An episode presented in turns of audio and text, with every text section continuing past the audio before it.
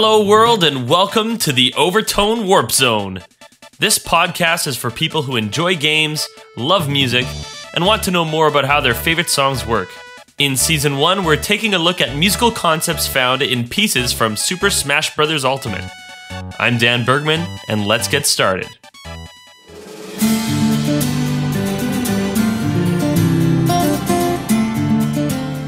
Think about how many characters the company Nintendo has created or featured on their platforms over the years. Yeah, probably a lot. According to the Super Mario Wiki, there are something like 1,800 characters appearing in games in the Mario universe alone. Holy smokes! With that many characters, certainly some are bound to end up becoming forgettable and lost to time, such as Alex from the handheld Mario Tennis games. Others become so popular that they end up striking off on their own, effectively making their own spin off series in which they are the protagonists. One of the first to do so would be the hero Yoshi, who is included as part of the Yoshi series for Smash Bros. Ultimate's purpose, and not part of the Mario series. In this episode, we'll take a closer look at this lovable green dinosaur.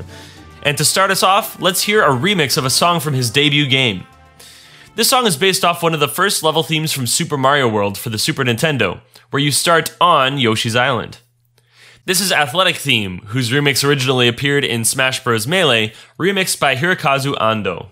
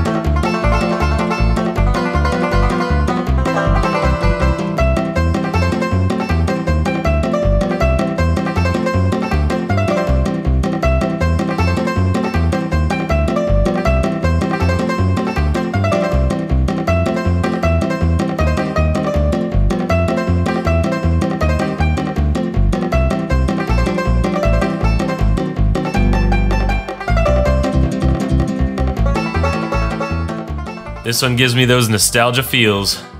As a character, Yoshi was conceptualized around the time of Super Mario Bros. in 1985. Apparently inspired in parts from Shigeru Miyamoto's love of horse riding and the dragon character from 1984's Devil World, Miyamoto tried hard to get Yoshi in at least by Super Mario Bros. 3. Alas, the team was unable to make this dream a reality, in part because of the limited technology of the NES. Finally, with the launch of the Super Nintendo and its flagship release title Super Mario World, Yoshi was unveiled to the world as a major character. As we mentioned before, the brothers Mario start their journey on Yoshi's Island and encounter the Yoshis almost immediately. The reception of the character was so positive that this game's sequel, Super Mario World 2 Yoshi's Island, made the Yoshis the main playable characters who care for baby versions of the Mario Brothers. Throughout the series, Yoshi has a number of different abilities, most notably using his tongue. He can eat enemies or objects, converting them into egg projectiles to launch at other enemies. Often, the item in his mouth gives him additional abilities, such as flight, fire breath, or watermelon seed machine gun action. He is one of the original characters with the ability to ground pound. He can form an egg around himself for protection, and he has a flutter jump where he kicks his tiny little feet to provide a little extra boost in height, which is an infamous and unique double jump in the Smash Bros. series. Yoshi's voice has also changed over the series.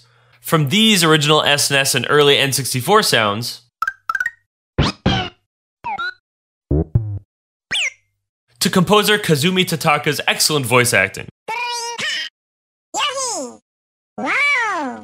But even today, when a character jumps on Yoshi, the same sound comes out as from the original Super Mario World. Speaking of that game, let's listen to the original Super Nintendo version of this song, composed by Koji Kondo.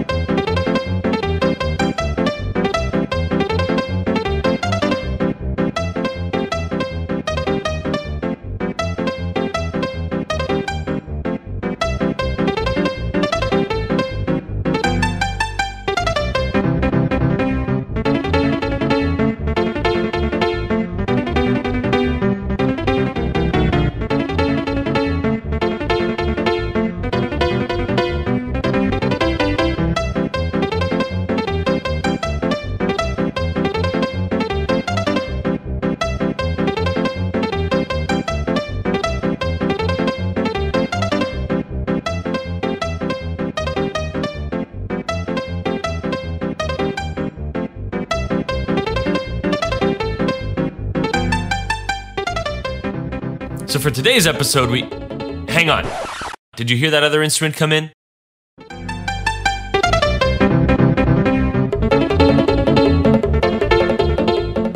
Some bongos were added to the mix that weren't there before. In case you weren't aware, this is part of the dynamic soundtrack of Super Mario World. When Mario or Luigi hops on Yoshi, bongos begin to play. Now we can talk about the topic of the episode Instrument personification! Instrument personification is a term that, as far as I can tell, I completely made up. However, in concept, it's a real thing. Let me tell you a little bit about it, and maybe some of you folks out there who know about a better term that actually exists can let me know about it. What I mean by instrument personification is that a person, place, or thing is signified to the listener by the introduction of a musical instrument that has been given the significance within this medium. There's a similar concept called leitmotif, where a motif, which is a small musical fragment, can signify the appearance of a person, place, or thing, but since we're talking about instruments and not specific melodies, harmonies, or rhythms, it's not quite the same thing. I would think the best possible example of this is in a classical production you probably heard as a kid. This piece is, in fact, one of the most performed classical works in history. Sergei Prokofiev's composition from 1936, Peter and the Wolf.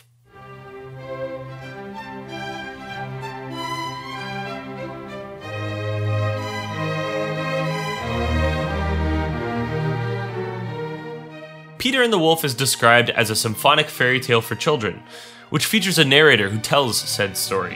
It's a short piece, relatively speaking, about 25 minutes, and it's really quite something to read about the significance of the story as it relates to the sensibilities of early 20th century Soviet Union. But that's not what we're here to talk about. In the story, there are seven different characters, each of which are represented by a different instrument in the orchestra. There are performance directions from Prokofiev himself that instruct ensembles to give a demonstration of the corresponding instruments before the performance proper begins, so as to better bring the children's attention to those instruments and more deeply understand them. Those characters and instruments are the bird, represented by a flute,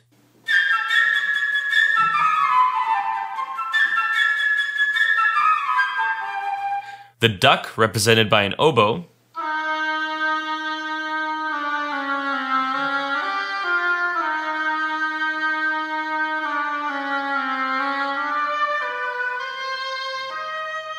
the cat, represented by the clarinet.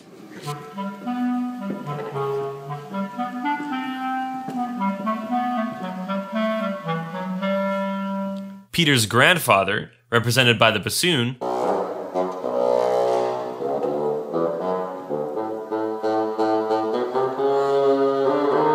The wolf, represented by three French horns.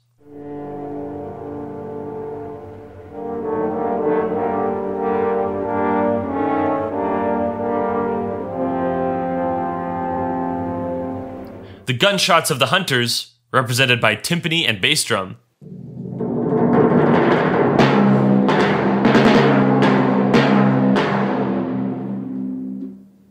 And Peter himself, represented by the whole of the string section.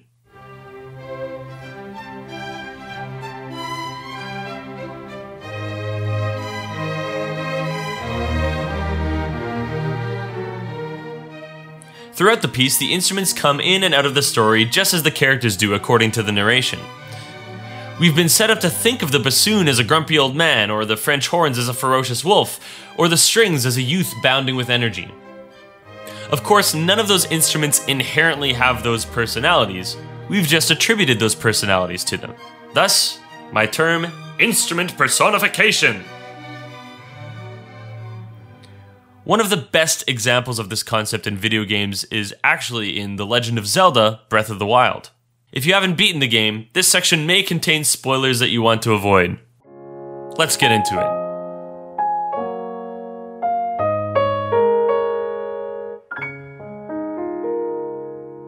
The eccentric Bolson of Bolson Construction, from whom Link buys and upgrades his house, has an employee named Hudson who is sent off to develop a land far away, all on his own. When you meet up with Hudson on his little piece of land, slowly chipping away at some piles of rocks, he unveils his grand dream of the future to found a brand new town. Tarrey Town, to be exact. But he needs Link's help.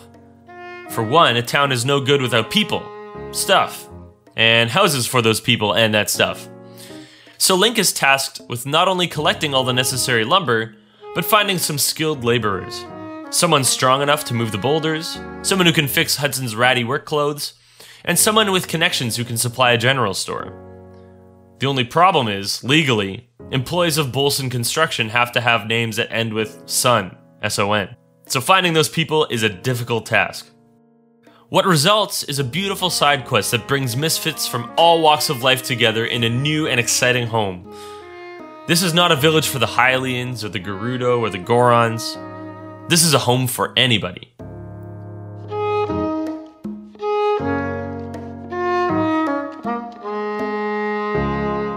And as people move in, the music changes. You find Greyson the Goron working away in the Goron Group Mining Company, but he just feels that his work is without meaning. The thought of pioneering a new village is such a wonderful thought to Greyson that he and his son, Pelison, immediately move to Tarrey Town to help in its construction. As you continue to return to Tarrey Town to help Hudson out, you might notice the music has changed.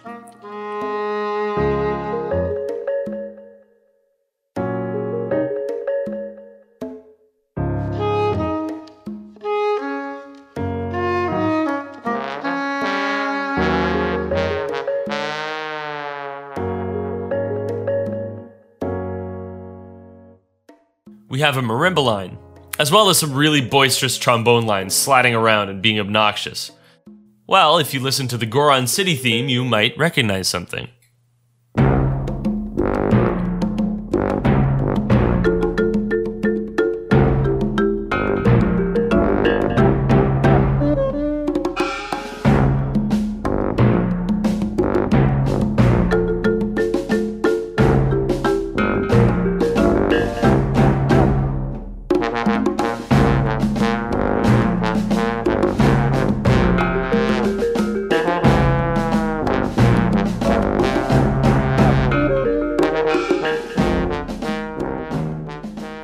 Character of the Gorons are infused in the Tarrey Town theme by virtue of their instruments being added to the collage of the town's theme.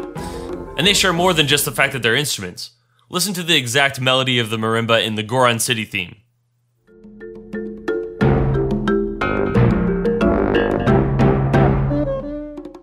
And now listen to it in the Tarrey Town theme.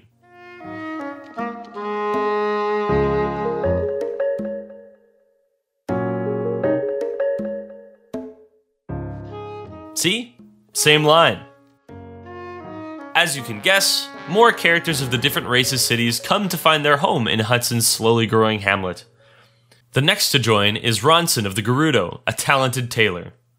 Here's the Gerudo Town theme,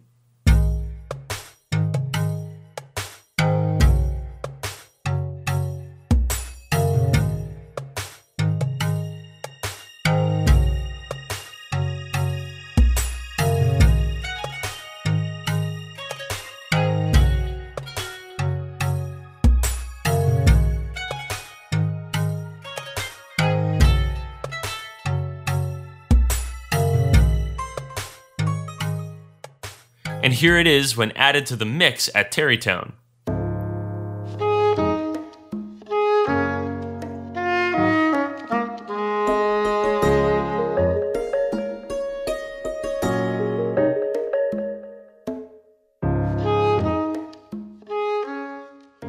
That stringed instrument that we hear is a dulcimer.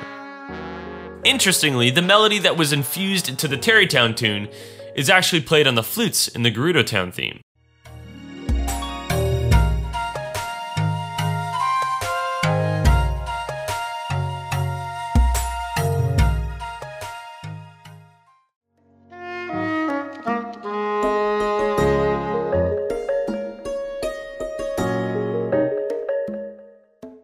Next to join Hudson's town is the Rito, Fyson, who dreamed of running away and starting his own general store, instead of carrying on the family general store business in his home in Rito Village. Here's the theme of Fyson's hometown.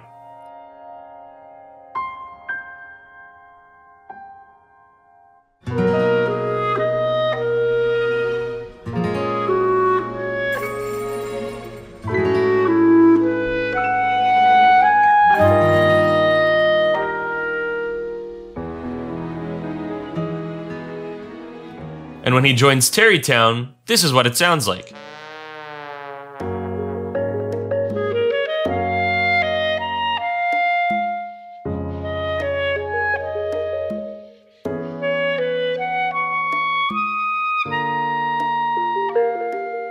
Same theme, but shifted in terms of time signature, key, and tempo to fit Fyson's new home. The Rito are represented here by the clarinet. By this point in the story of this side quest, the town is starting to bustle and is almost complete. And it seems that true love has blossomed between two of the town's founders, Hudson and the Gerudo Rhondson. In order for a proper marriage ceremony, they need a suitable priest. This is found in the character of Kapson, a Zora who wishes nothing more than to see young couples be united in wedded bliss. This is the theme of Kapson's hometown of Zora's Domain.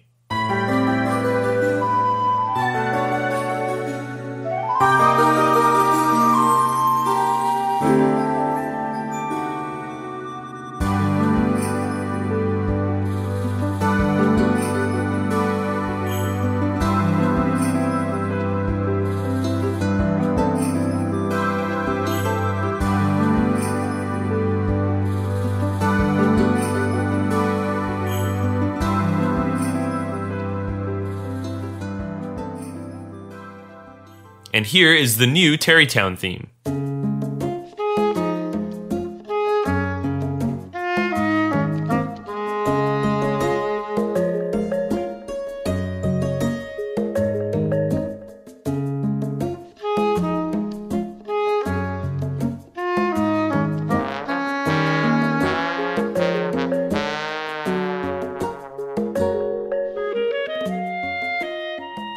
In this case, the Zora theme, which is less melodic than the other town themes, has an acoustic guitar fingerpicking its way through the atmospheric sound tapestry, and it likewise serves as a support role for Tarrey Town's theme.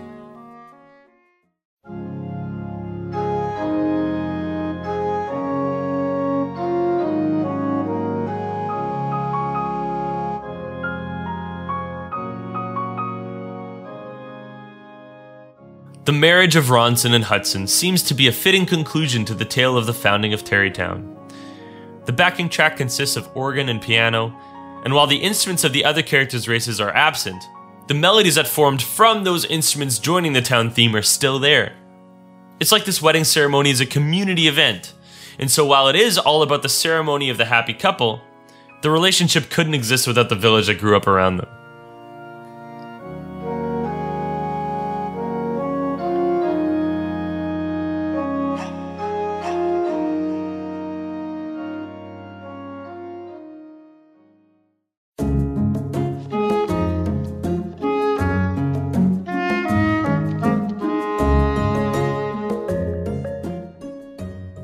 The wedding, the town is complete, and the final rendition of its theme is the fullest it's ever been.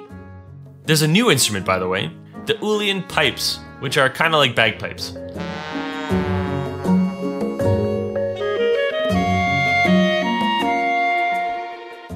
We find them in Hateno Village's theme, where you first find Hudson in the game.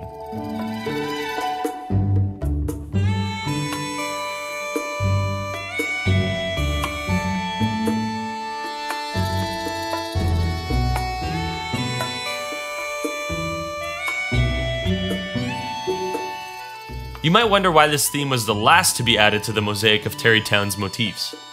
Well, when you talk to an emotional Hudson after the wedding, he tells us Tarrey Town looks like a real town at long last. He can finally rest in this thing he strived so hard to build. He put the needs of others in town before his own. Just like the themes of the other settlers of Tarrey Town found their place in the bigger picture before his did. Has there ever been a side quest so beautiful?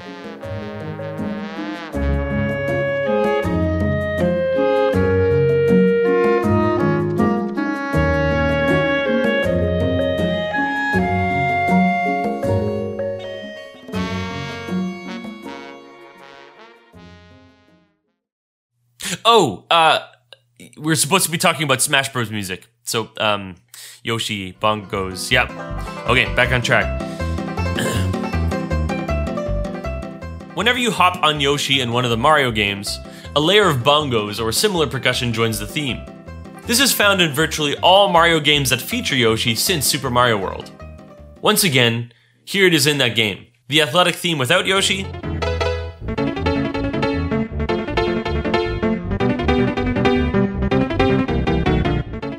with Yoshi.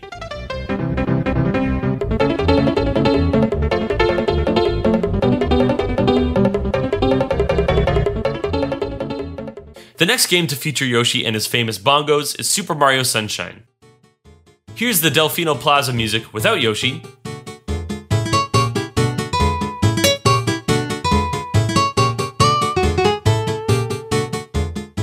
and now with Yoshi.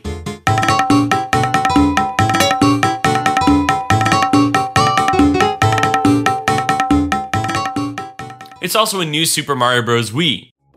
Here's the level 1 music without Yoshi.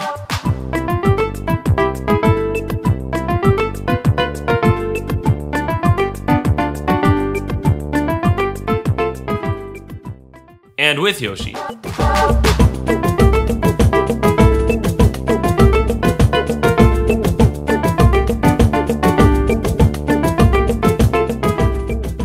Well, okay, in that one they add some kind of different percussion, but it's there nonetheless.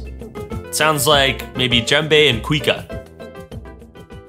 Here's a piece from Super Mario Galaxy 2 without Yoshi.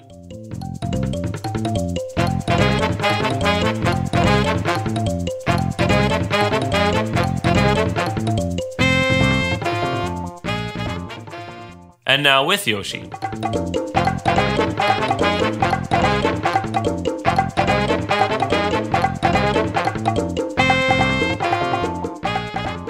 This one's interesting because there are definitely some pieces of music that break the grand orchestral mold of the two Galaxy games.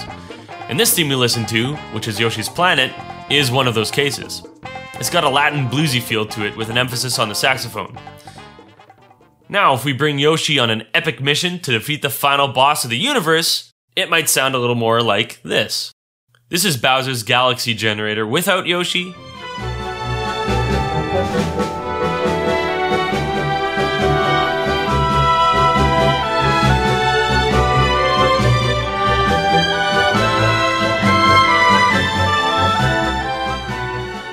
and with Yoshi.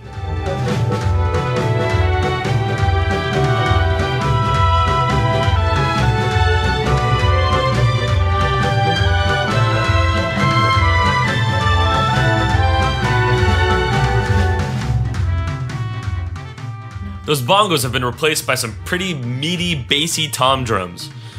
It's not the cutesy, quirky Yoshi we're used to. Two more. It's a new Super Mario Bros. U, Here's the level in music without Yoshi.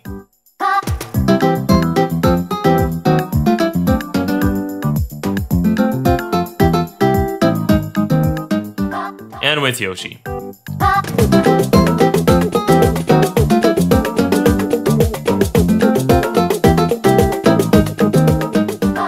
Same deal as for the Wii U, we have different kinds of percussion here. We also have something else. Some singing baby Yoshis.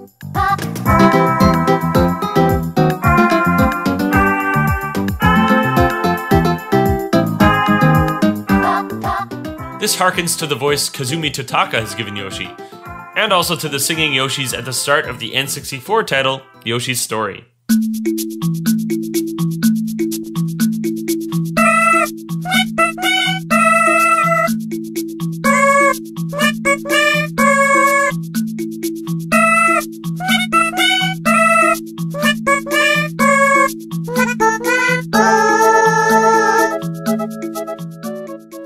But not least, we also have it in Super Mario Maker and its sequel, most notably being added to stages where Yoshi never followed Mario, such as Boo's Mansion or Bowser's Castle.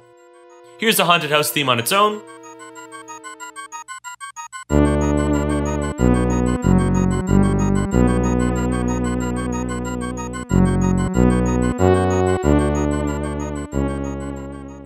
And here it is with Yoshi.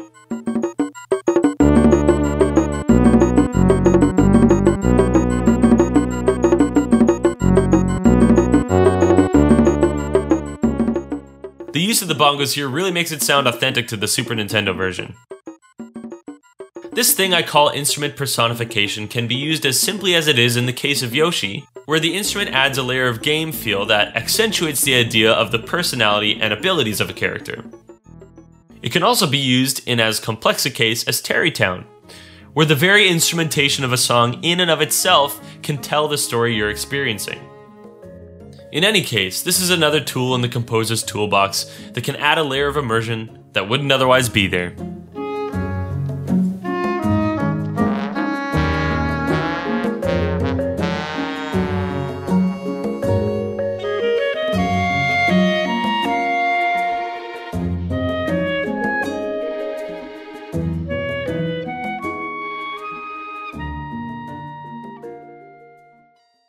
I hope you enjoyed the episode. I'd love to hear your thoughts on the podcast or suggestions of a song or music topic. Leaving a rating or review on your podcasting platform is a great way to share that with me and helps Overtone Warp Zone gain some exposure. You can stay up to date on podcast news by visiting the website overtonewarpzone.com. If you found some enjoyment from this podcast and want to give your support, check out my Patreon at patreon.com slash overtone warp zone. Until next time, keep playing.